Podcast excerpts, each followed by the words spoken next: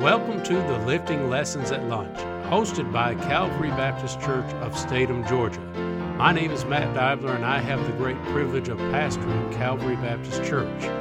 This podcast can be heard every Monday through Friday at 12 o'clock. And now, here is our speaker for today. Good afternoon, folks, and welcome into today's Lifting Lessons at Lunch. Today, we're going to uh, talk about the Lord Jesus Christ is the eternal I am. In the book of Exodus, chapter 3, verses 13 through 15, Moses said unto God, Behold, when I come unto the children of Israel, I shall say unto them, The God of your fathers has sent me unto you, and they shall say to me, What is his name? What shall I say unto them? And God said unto Moses, I am that I am. And he said, Thou shalt say unto the children of Israel, I am has sent me unto you. And God said moreover unto Moses, Thus shalt thou say unto the children of Israel, The Lord God your fathers, the God of Abraham, the God of Isaac, and the God of Jacob, has sent me unto you. This is my name forever, and this is my memorial unto all generations. We're going to look at the great I am, the Lord Jesus Christ, the great I am. John chapter 8, verses 56 through 58. Uh, here he reminds him here, he says, Your father Abraham rejoiced to see my day and he saw it and was glad.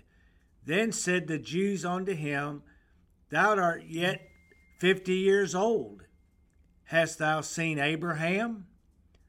Jesus said unto them, Verily, I verily, I say unto you, before Abraham was, I am. He's the great I am. And then we go to the book of John, John's Gospel in chapter 14 and verse 6. Jesus saith unto him, I am the way, the truth, and the life. No man cometh unto the Father but by me. Here we see that he said, I am the way. I am the way. There is no other way of salvation. Titus chapter 3, verses 5 through 7 tells us, Not by works of righteousness which we have done, but according to his mercy has saved us by the washing of regeneration and renewing of the Holy Ghost, which he shed on us abundantly through Jesus Christ our Savior, that being justified by his grace, we should be made heirs according to the eternal or the hope of eternal life. He is the way. He's the only way. There is no other way, even though men today try to, to, to say there's different ways. Uh, I believe it that I uh, someone said a famous person, television person said that uh, that there was many ways to God. No, there's only one way to God, and that's through the Lord Jesus Christ. You know, that sounds good, that appears to be good, but it's just not the truth. The truth is, Jesus said, I'm the only way. I'm the only way to the Father. I, he is the only way. He is the only way. And Acts chapter 4, verse 12 tells us that. It says, Neither is there salvation in any other, for there is none other name under heaven given among men whereby we must be saved. He is the only way of salvation, folks. There is no other way. There is no other way. I mean, we could try to say, we could get there this way or that way, but it's not true. And there's people today that just say you just you just come however way you want to come, and that's going to be okay. But it's not going to be okay. You have to come through the Lord Jesus Christ. He is the way. He tells us that. He said, "I am the way." And then he said, number two, he said, Not only am I the way, but I'm the truth. John 17, 17 says, Sanctify them through thy truth. Thy word is truth. Thy word is truth. Well, we know Jesus is the living word. Jesus is the living word. It tells us in John 1 1 In the beginning was the Word, and the Word was with God, and the Word was God. He's the red, He is the living Word. He's the living Word. He is the truth. He His Word is truth. It tells us that we just read it. Sanctify them through Thy truth. Thy Word is truth. Folks, you get the truth. He said, Not only am I the way, but I'm the truth. So if you're trying to come some other way, he said, I'm the truth. I'm the way, I am the truth.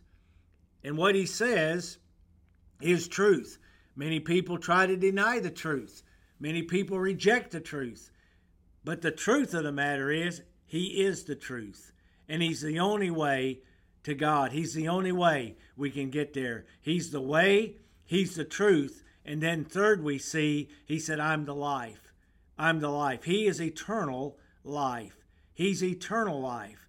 John 10 28 tells us, I give unto them eternal life, and they shall never perish, neither shall any man pluck them out of my hand.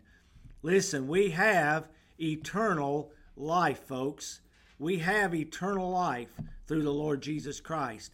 We have this eternal life. We have it now.